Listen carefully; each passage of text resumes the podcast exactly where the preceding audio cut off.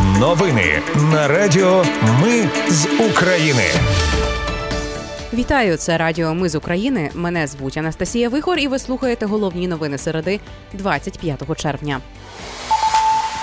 У Лондоні триває міжнародна конференція з відновлення України. Вона має залучити іноземні інвестиції і вже відомі перші результати.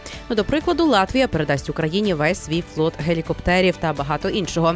Посли Євросоюзу підтримали 11-й санкційний пакет проти Росії. Володимир Зеленський в інтерв'ю BBC заявив, що контрнаступ іде повільніше, ніж хотілося. А вода йде з правого берега Херсонщини. Ну а на порталі «Дія» з'явилася можливість автоматичного закриття ФОП. Про все це та більше слухайте за мить у новинах на Радіо Ми з України. У Лондоні триває міжнародна конференція з відновлення України. Вона має залучити іноземні інвестиції. Це топ-тема на сьогодні. У конференції беруть участь посадовці із 61 країни, представники бізнесу та неурядових організацій. До прикладу, США виділить $1,3 мільярда додаткової допомоги для відновлення України. Гроші підуть на ремонт енергосистеми, модернізацію критичної інфраструктури, портів, залізниці, на допомогу підприємствам та інше. Тягачі для танків, боєприпаси та 381 мільйон євро. Німеччина надсилає технічну і гуманітарну допомогу Україні. Ця підтримка включає все від генераторів до їжі та наметів для тих, хто змушений був втекти або нещодавно втратив домівку, зазначила міністерка закордонних справ Німеччини Бербок на конференції з відбудови України. Водночас на сайті прес-служби німецького уряду розміщено інформацію про передачу Силам оборони України нового пакету підтримки, а саме 2 тягачів для танків та причепи до них, 1000 артилерійських боєприпасів калібру 155 мм, 6 автомобілів для патрулювання кордону і 155-мм високоточні керовані боєприпаси «Вулкану». Латвія передасть Україні весь свій флот гелікоптерів. Про це заявив прем'єр-міністр Латвії Карінш на міжнародній конференції з відновлення України в Лондоні, передає Укрінформ. За його словами, всі ці гелікоптери перефарбовуються, щоб бути придатними до використання і мати гарний вигляд. Крім того, Латвія продовжує тренувати українських солдатів та надавати боєприпаси і безпілотники.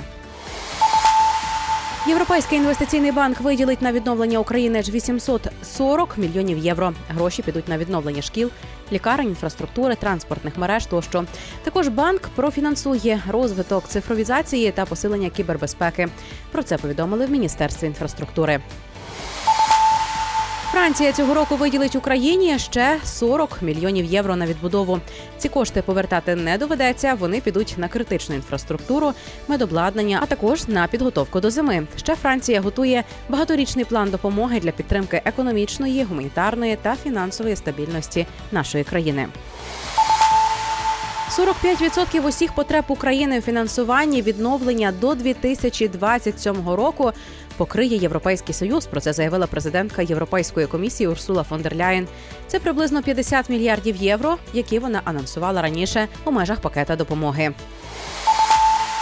А посли Євросоюзу сьогодні підтримали 11-й санкційний пакет проти Росії. Він включає заходи, які спрямовані на протидію обходу санкцій та індивідуальним лістингам, повідомила Швеція, яка зараз головує у Раді ЄС. Крім цього, було схвалено додаткові 3,5 мільярди євро для Європейського фонду миру, з якого Євросоюз надаватиме військове обладнання партнерам.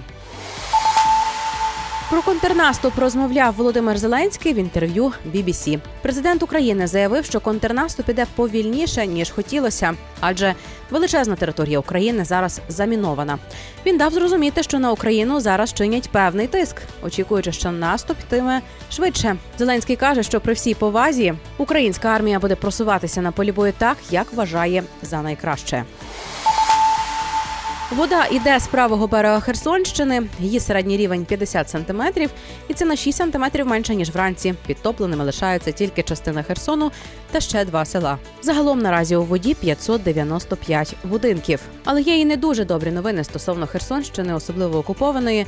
Росіяни почали повертатись на колишні позиції після відступу через підрив Каховської гідроелектростанції. Про це зазначила речниця оперативного командування «Південь» Наталія Гуменюк. Вона зазначила, що росіяни спочатку відступили на 15 кілометрів на деяких ділянках фронту, але чим більше спадає вода, тим швидше окупанти вертаються на свої позиції і намагаються активізувати обстріли. Також є новини для підприємців. На порталі Дія з'явилася можливість автоматично закрити ФОП. Тепер це можна зробити безкоштовно за 2 хвилини, ну і без участі державного реєстратора. Ну і на завершення раптом ви не знали. Сьогодні найдовший день року, який триватиме аж 16 годин 27 хвилин. О 17:57 за київським часом центр Сонця пройде через найпівнічнішу точку екліптики, тобто це уявна лінія, біля якої Сонце рухається небом. Вже завтра, як то кажуть, будемо рухатись до зими. Це були головні новини 21 червня на Радіо Ми з України. Їх підготувала для вас я, Анастасія Вихор. Наші новини про те, що реально відбувається в Україні без будь-якого політичного забарвлення чи чиїхось бізнес-інтересів. У нас тільки реальні факти.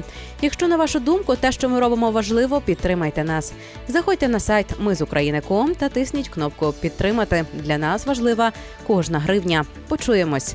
Радіо Ми з України. Перемагаємо разом.